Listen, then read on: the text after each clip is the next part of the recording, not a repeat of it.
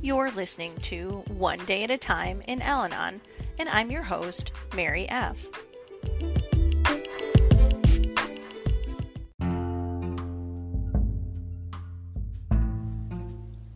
May 10th, page 131. When we hear an Al Anon member say, detach from the problem, we react in various ways. We may think rebelliously, How can they expect me to detach from my own wife or husband? Our lives are bound together, and I am involved whether I want to be or not.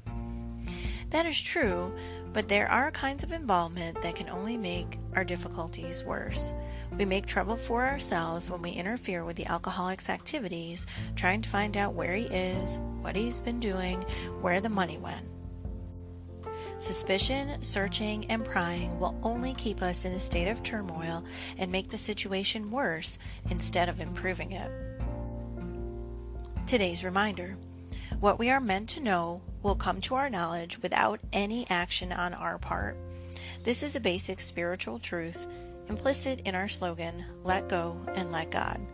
When action is really required and when a crisis happens, we will then be better prepared to meet the emergency. He that is in perfect peace suspects no one, but he that is discontented and disturbed is tossed about with various suspicions. He is neither quiet himself, nor does he allow others to be quiet. Thomas à Kempis.